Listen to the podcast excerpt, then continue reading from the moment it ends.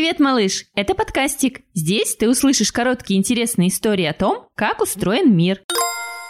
И это выпуск «Где рот у дерева?» И людям, и животным для жизни обязательно нужна вода. Запасы ее в организме надо постоянно пополнять, поэтому мы испытываем жажду, то есть хотим пить. Вода, компот, чай, кофе, сок и даже суп. Все это дает такую важную для нас воду. А ты слышал, малыш, что растения тоже нуждаются в воде? Но как они пьют? Где рот у дерева? А у травинки? А у розы? Что за глупости, подумаешь ты? Зачем растениям рот? Ведь воду они получают из земли. Для этого у них есть корни. Подожди-ка, но когда мы пьем, мы заливаем воду или чай в рот, и она течет вниз. А как может вода течь из земли вверх, к растению? Там что, стоит насос?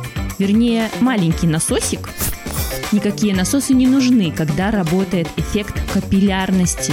Это когда жидкость может сама подниматься по тонким трубочкам из-за своих свойств и разницы давления.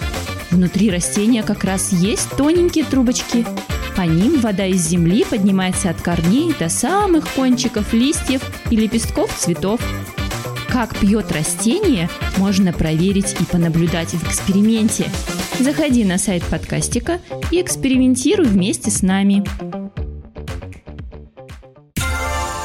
Родители, А? специально для вас в телеграм-канале подкастика мы каждый день публикуем занимательные факты обо всем на свете и поднимаем настроение смешными картинками.